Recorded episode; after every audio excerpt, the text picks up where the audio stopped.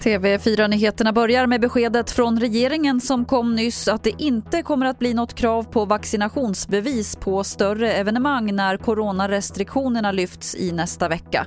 Vaccinationsbevis har ju diskuterats som en möjlig lösning men istället går regeringen vidare med att totalt slopa restriktionerna för allmänna sammankomster.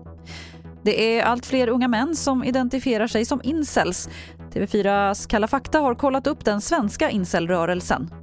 Adam är i 25-årsåldern. Han identifierar sig som incel, alltså att han lever i ofrivilligt celibat eftersom han vill ha sex men aldrig har haft det. Jag känner mig så dåligt behandlad av kvinnor. Så jag har som en ilska emot dem. Ingen vet exakt hur många de är, men en rapport som gjorts på uppdrag av det Nordiska ministerrådet har hittat upp till 850 skandinavier som uttrycker ett starkt kvinnohat på nätet. Reporter här var Emil Hellerud.